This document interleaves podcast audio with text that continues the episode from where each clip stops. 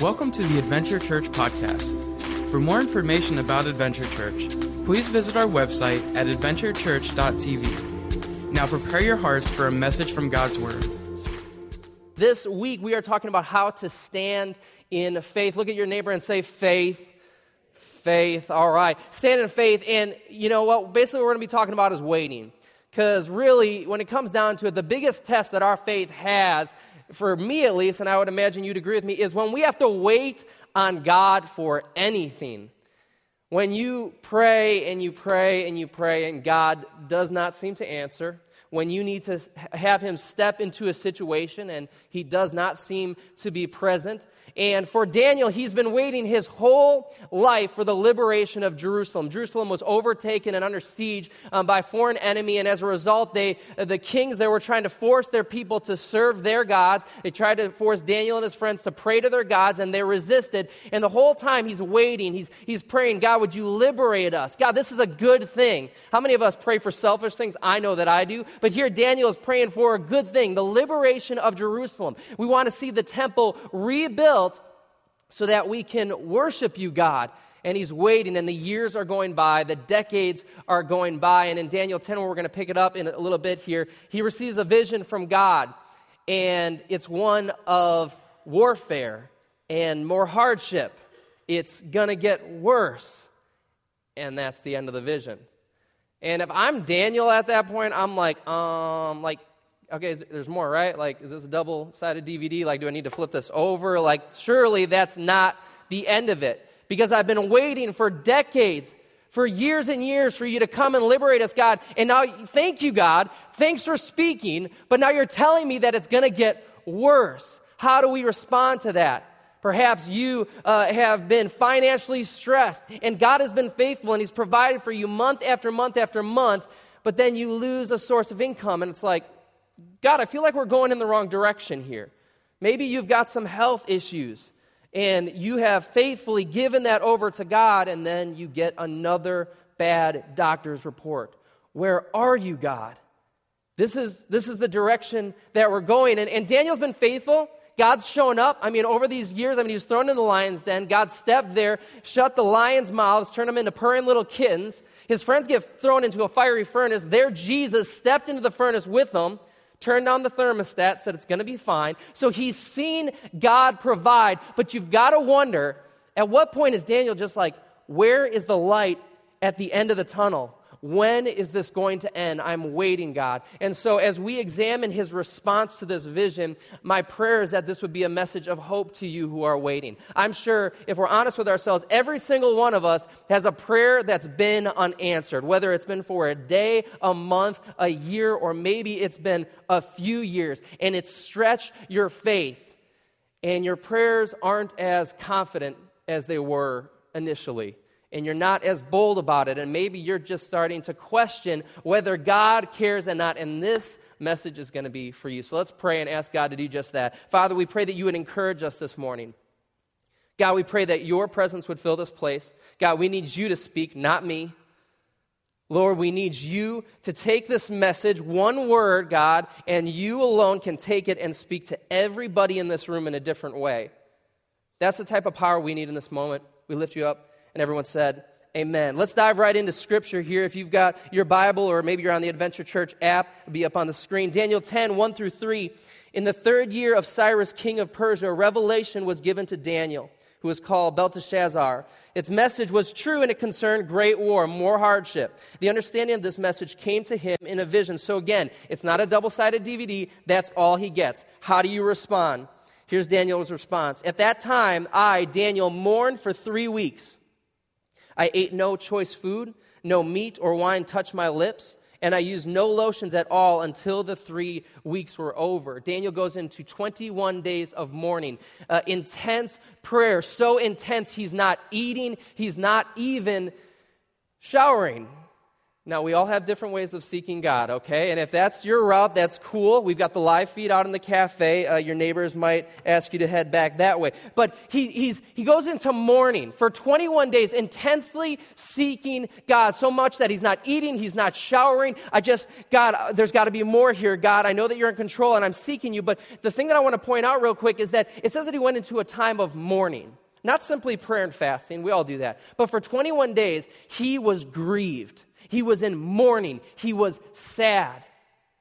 And Daniel, unlike how I know I respond to things, instead of simply trying to change the way that he fe- felt at that moment, he fixed his focus. I don't know about you, but when I am stressed out and worried, and this is going to sound silly, but I like to eat. Like, that's my initial response. I don't want to feel this way. I don't want to feel stressed out.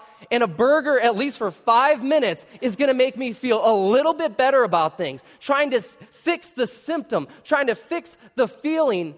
But my challenge to you this morning is to rather than try to change the way that you feel, fix your focus. Fix your focus instead of the way that you feel. And so Daniel, for 21 days, is seeking and mourning.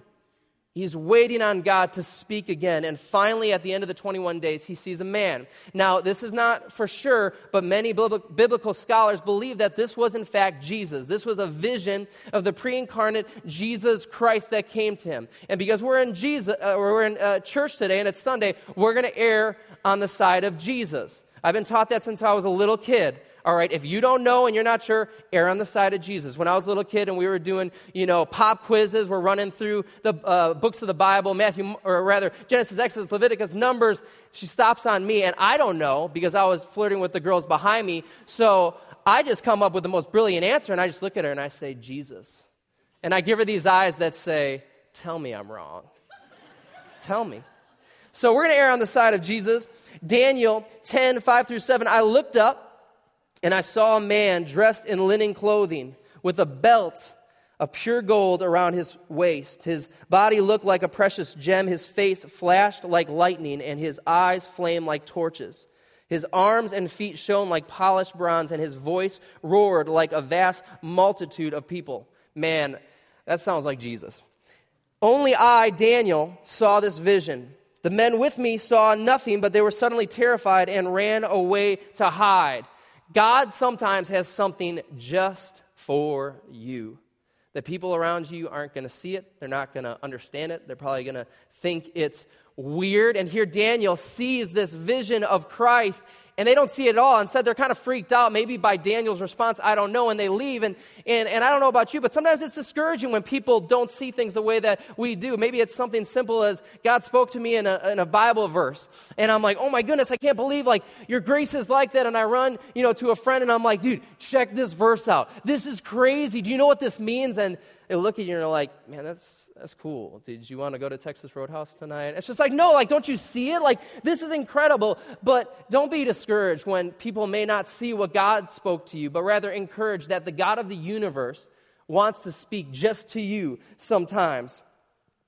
Let's keep going. My strength left me. My face grew deathly pale, and I felt very weak. Then I heard the man speak, and when I heard the sound of his voice, I fainted and lay there with my face to the ground.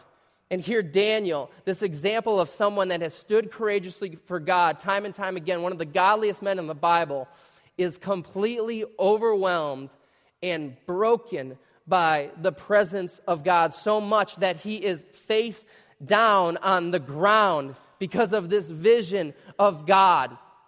And I can't say that I've had this type of experience, but I can say that I have experienced God a few times that's been so powerful so overwhelming. One uh, specifically was when I was in Oklahoma, and um, it was a second week living there, and there was a prayer and worship night, and, and I'm just praying there, and God starts to first convict me about some things that were in my life that I wasn't handing over to Him. And then immediately He starts to overwhelm me with His grace and mercy. And I just began to sob. I just began to cry. I'm just overwhelmed in that moment. And this is going to sound trippy, but I mean, like, it was like an out of body experience. I felt like I couldn't even move. I was just so caught up in that moment, so caught up in what God was saying to me. And of course, you know, you get onto the lobby after the worship night and your eyes are bloodshot, and people come up to you, and their initial response is, Are you all right? Like, is, is everything okay? Yeah, I'm fine. I was just overwhelmed by what God was doing. No, really. Do we need to talk? Like, what's going on in your life? They didn't see it. And that might sound really crazy to you, especially if coming to church today was a stretch, that God would reveal himself to you. But let me encourage and challenge you with this.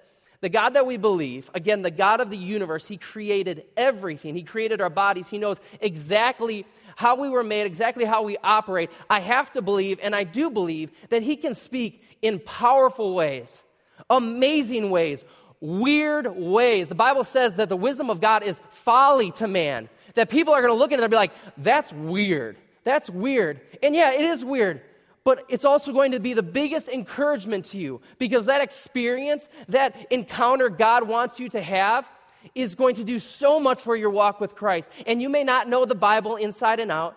You may not be able to answer all the questions that your family or your friends have about the Bible. And maybe they negate everything that you stand for and believe. But because of that encounter, you're able to say, listen, I don't know. I don't know all the answers? Man, that's a really good point. I've had per- uh, personal conversations with atheists that run circles around me when it comes to biblical knowledge. And I'm like, man, that's crazy. You know, like, but at the end of the day, I'm like, man, there's one thing that you just can't deny. I've met him, I've encountered him. It was more than raw feelings, emotions, or what I ate that night. Like, it was real. It was God. He wants to encourage you. He wants to in, you to encounter him, but are you open to it? Are we open to God speaking to us in the way that he wants to? Daniel 10, 10 and 11. Just then I had a hand touch me and, and lifted me, still trembling to my hands and knees. And the man said to me, Daniel, you are very precious to God. So listen carefully to what I have to say to you. Stand up, for I have been sent to you. When he said this to me, I stood up and I was still trembling. Three things today that I'd love to encourage all of us to do when we are waiting on God, when our faith is being tested. We've got to remember three things. The first thing is that God cares more about you than you do. God cares more about you than you do. The first thing that Daniel hears, so for 21 days he's been waiting and finally gets this vision, and then the voice, the man speaks, Jesus speaks, and the first thing that Jesus says to Daniel is not, you know, a further, you know, description of his plan. It wasn't like, hey, Daniel, sorry for cutting you off there. That was a horrible time to stop the vision. Things are going to get better. We good? No. The first thing that he hears is simply, Daniel, you're precious to God. Daniel, you matter to God. In other versions, it says, Daniel, you're highly esteemed. When our faith gets tested, when we start to wonder what's going on, isn't the first thing that we start to doubt is just our relationship with God? Where are you, God? Don't you even care? I'm waiting here, God. I've been so faithful to you, God. Don't you even care about me? And here, Jesus, the first thing he says is, I'm going to change that whole feeling. You're precious to me if you get one thing, Daniel, I just want you to know that as confusing as this may be and as, as stressful as this may be, please know you're precious to me. Matthew 7 7 through 11 says, Keep on asking, and you'll receive what you ask for. Keep on seeking, and you'll find. Keep on knocking, and the door will be open to you. For everyone who asks receives, everyone who seeks finds, and to everyone who knocks, the door will be open. You parents, if your children ask for a loaf of bread, do you give them a stone instead? Or if they ask for a fish, do you give them a, a snake? Of course not, if you're a good parent. So, if you sinful people know how to give good gifts to your children, how much more will your heavenly Father give good gifts to those who ask him? I love this. You sinful people, you don't even know how to love right. You're imperfect if you can give good gifts to your children, how much more will your heavenly Father, the creator of love, give, good gifts to you? And I'm, I'm not a parent, so I can't necessarily relate to this. I mean, I don't have kids. I would love to have kids. But I'm already starting to ask questions like Is it okay to leash my kids up in public or private? Like, is that okay? Because I see kids running around in the mall And, and they're not even my kid. I'm like, don't touch that, don't touch that, don't touch that. Not your kids, of course. And I'm like, my goodness, it's going to start with a leash and it's going to end up being a shock collar. Heel, heel boy. And he's saying, you don't even know how to love, so in comparison to you, how much more will your heavenly Father that created love be able to give you good gifts. When our faith is being tested and our prayers become weaker, we start to think of God differently. We start to, you know, I almost imagine it as like you walk into your dad's office as a little kid and he's frantically working and you've got to ask him a question and you, you kind of creak the door open. Hey, dad, what? What is it? I've only got a couple minutes. Hey, dad, can you do this? That's so not how God responds to us. I was blessed to have a, a wonderful dad and he uh, always, always made time for me. I mean, the dude works like 12 to 15 hour days, owning his own landscaping company, working out in the extreme heat. And then he gets home, 5, 6 o'clock, doesn't even have time to change, and he's running us to soccer practice. He's running us to some school function, comes back home, barely has time to eat, and then he's got to run back out, get us, pick us up, bring us back home. It's 9 o'clock the one thing that my dad wants to do is watch TV. And of course, right at that moment, there's little Jake bringing up his algebra homework. Hey, dad, can you help me? And never once was my dad like, dude, give me a minute. Like, don't you understand? I've been so busy today. Give me a few minutes. But rather, my dad, yeah, yeah, what do you need help on? Now, he had some incentive. He was paying for private education, so he needed to get a return on his reward. You know, so, but that's how God wants us to trust and believe He wants to respond to us. The second thing that we've got to remember is that God is doing more than you understand. Daniel 10, 12 through 13. Then he said, Don't be afraid, Daniel, since the first day, look at your neighbor and say, First day first day you began to pray for understanding and to humble yourself before God, your request has been heard in heaven. I have come in answer to your prayer. But for 21 days, the spirit prince of the kingdom of Persia blocked my way. Then Michael, one of the archangels, came to help me. And I left him there with the spirit prince of the kingdom of Persia. Daniel's been praying for 21 days. He's not eating, he's not showering. After the first day, his stomach is growling, he's getting headaches because he needs to eat some manna or whatever they ate back in those days. And nothing, no vision, not a word from God. Day number two, nothing. Day number three, four, five, six, and it's a week, and it's two weeks. Where are you, God? And he sees absolutely nothing. And again, I would imagine that in a room this size with as many people, there are some of us that have been praying for something to change in our lives, and it's not happening. And you started praying so confidently, Oh God, I, I, I, entrust this to you. This is in your hands. And although you've laid it in his hands, you're not seeing his fingerprints on the situation. So it's like, okay, um, I'm going to keep trusting, keep trusting. And he's not answering, he's not showing up. God, aren't you doing anything? Where are you, God? And yet, here Jesus says, the very first time that you prayed, I heard you. The very first time. Not after a week of hearing your complaining. The very first time I heard your prayer. And I was on my way to you, but I got caught up. The spirit prince, and what many scholars believe was a demonic force, came against him to hold him back. And Jesus said, I got held up. And for 21 days, I bailed him. And then I called for a little bit of reinforcement, got Michael there, and said, Hey, you take care of this. I got to get to Daniel. So he gets to Daniel and he says, I'm here now to answer your prayer. And again, this is some crazy stuff. Welcome to Adventure Church. This is some crazy stuff. Demonic forces, holiness. But the Bible says that we battle not against flesh and blood, but against evil principalities and rulers. Uh, that there's things going on that we can't see or understand. Don't email me or ask me about it because I don't know. But here, the written word of God is saying that there's more happening than you see. God's doing more than you know. And just because it appears that God isn't doing anything, it does not mean that He's not doing something. The first time that you prayed about that relationship, He heard you and He started working. The first time you started to pray about your health, He heard you and He's working. The first time you started praying about all those financial struggles, He heard you. He's working. But we're not always going to see His ways right away. That'd be awesome I personally would be so down if the first time I prayed, He just gave me a little glimpse. Just a little bit, God, to tide me over. Just show me. Like, just throw a couple more bucks in my bank account, and I'll be like, I'm believing. I'm going to keep believing, Lord. I'm going to keep on receiving. Just give me a little bit. But many times, our faith is getting stretched, and God's working, and there's an, an evil force that's working against Him, and He's battling on our behalf. Just because it appears that Jesus isn't doing anything, it does not mean that He's not doing something. The third thing today God's strength is made perfect in your weakness. God's strength is made perfect in your weakness. We have got to remember that.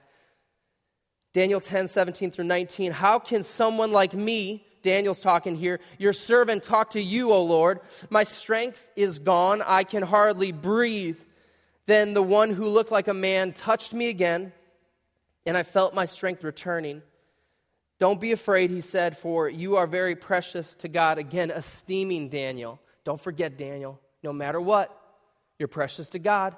No matter what, you matter. Please believe me on this. Peace. Be encouraged. Be strong. Our strength is made perfect in his weakness, or our strength is made perfect when we're in our weakest points. Our strength lies 100% solely in God. But many times, if you're like me and you're hard headed, it takes me reaching my weakest spot to get that. It takes me getting all the way up to the edge of myself, exhausting all of my personal options to change the situation. It takes me hitting rock bottom sometimes to all of a sudden realize, oh man, you're right, God. You're, you're right. It, it's in you. And here Daniel is saying, How do I even pray to you? I've been fasting, I'm physically weak. Now I'm overtaken by your very presence. How can I even talk to you? And Jesus puts his hand on him and says, Be strong, you're precious to God, peace. And in that moment, Daniel realizes, That's right, my strength is in you, God. But Daniel still poses the question. And some of us are afraid to ask the tough questions to God. And I feel sometimes like God is just waiting for you to ask the tough questions. Where are you, God? God, do I matter to you? I'm helpless here, God. I'm weak here. And when we hit that point, all of a sudden, God starts showing up. Yeah, yeah, you are pretty helpless without me, but I'm to make my strength perfect in your weakness. For me, um, the last six, seven months, and this is going to be completely minor compared to what so many people deal with, but um, I have felt as if my body is shutting down, breaking apart, and that is very dramatic, all right? It's not that bad. But I've had some shoulder problems. I've had some knee problems, and I love to work out, and, and so those have hindered me from doing something that I love. I mean, I really love to work out, and I'm on the phone after I got an MRI on my shoulder, and I'm on the phone with a friend. I kind of talk through him. He's like, man, it sounds like surgery. It sounds like that's going to be your route. I mean, you're looking at anywhere between three and, and six months. And I get off the phone, and this is me com- being completely vulnerable with you, and I start to just cry. I'm like, why is this happening? Why, God? Like, I don't want to go through this. I don't, I don't want to get surgery. Sure as heck don't want to pay for it. God, where, where are you? Why is this happening? And I start to question the situation, and then the enemy steps in and starts throwing a, a, a couple more questions my way. Oh my goodness, like, where's my faith? Look at me. I'm crying because I can't work out. Cry me a river, Jake. What, I'm not, do I even believe what I preach? Do I even trust you, God? Because here I am, I'm getting broken down by this, and, I, and I'm, I'm just, I'm overtaken by this. God, I'm so weak. I'm so helpless, God. Would you step into this situation, God? Would you step into this and, and have this, God? Because I can't do anything about it. I can't fix it. I can't fix my body. God, would you step into it? And in my weakest spot, God starts to provide strength. And I, I didn't get miraculously healed, my shoulder's still shot. But God, over the next few days, not immediately, mind you, starts to reconfirm my faith in Him, starts to strengthen me. It's gonna be okay. Get over it, dude. Pull it together. God's in control. God created my body, He'll take care of it. And then you start, God starts filling you with even more strength, and you start praying stuff like, I know that this serves a purpose, God. I know that there's a purpose here, and I can't see it, I don't feel it, but I believe, God, that you have a reason why you're allowing me to go through this. And again, my situation is so minor to what some of you are going through. Such serious things where you're praying for a miracle. And your health issues are maybe far worse. And it's just like, God, where are you? Get to that weakest spot. Just admit it. You can't do anything about it. Admit it. Your faith is weak. But with open hands, just say, God, would you just begin to strengthen me? I believe that there's some people that are, are trying to start a family and it's just not happening. And you, again, so boldly praying to God about it, so boldly, confidently giving it to God. He'll provide, He'll provide, and it's not getting better. And you keep waiting. Where are you, God? Where are you? This is a good thing that we want. Again, Daniel was praying for a good thing. This isn't a selfish thing that he wanted. This was a good thing, God. This is a good thing. Don't you want us to have this? God, you said that you're a good father. This is a good thing. Don't you want us to have this? I want to challenge you when your faith is being tested, first, know that you're precious to God. Know that you matter more than anything. He's invested in us. If you're saved today and you know God, He's put His Holy Spirit in you. That's pretty cool. That's an investment. He's not going to bail out on you. And when you think that He's not doing anything, He's doing something. He's working His way towards you. And lastly, getting to that point of weakness where it brings us to the point where like, man, I'm helpless and I'm hopeless. And nobody wants to say that. Men and women alike. No one wants to say, I'm weak. I'm not good at this. I'm not strong. And yet, that's the key to God's strength. The band's to come on up as we close out here. Paul in Corinthians talks about a situation he was dealing with where he says there was this thorn in his side. And it's described as another like demon, demonic force that's coming against Paul. And he keeps on praying. He keeps on praying, God, would you please you know, just remove this. And for the sake of, you know, yourself, like, you don't have to imagine a demon coming against you, but imagine stress, imagine worry, imagine hardship in your own situation. And you're praying. And the first time God, you pray, God answers and says, man, keep waiting because my strength is made perfect in your weakness. And the second time, Paul prays, God, would you just take care of this? It's hindering me, God. Paul was one of the greatest apostles, the preachers of the word. God, it's keeping me from preaching for you. Would you take care of it?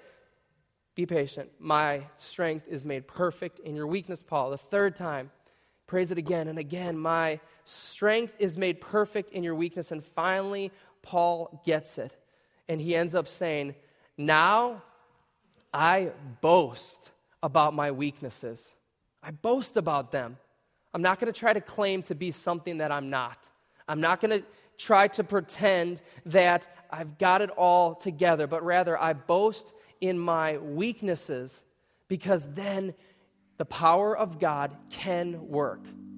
That's the word can, not will or might, but can. As in, our weakest spot empowers, it opens the door for God's strength to step in and make a difference in your life. Stop trying to pretend that everything's okay. Stop trying to fix the feelings and the symptoms but rather fix your focus on God. And I wish I could tell you that some of you who are just, your, your heart is just wrenched and it, it's broken for something. I wish I could say, hey, as soon as you start praying, you're going to feel better. Because that's not the case at all, a lot of times. A lot of times your feelings are going to negate everything that's going on. I'm a very emotional guy, very emotional, to a fault. And most of the time, my feelings and my emotions do not agree with what God is doing. When I'm stressed out and I'm worried, I want to change that. Stop trying to pretend.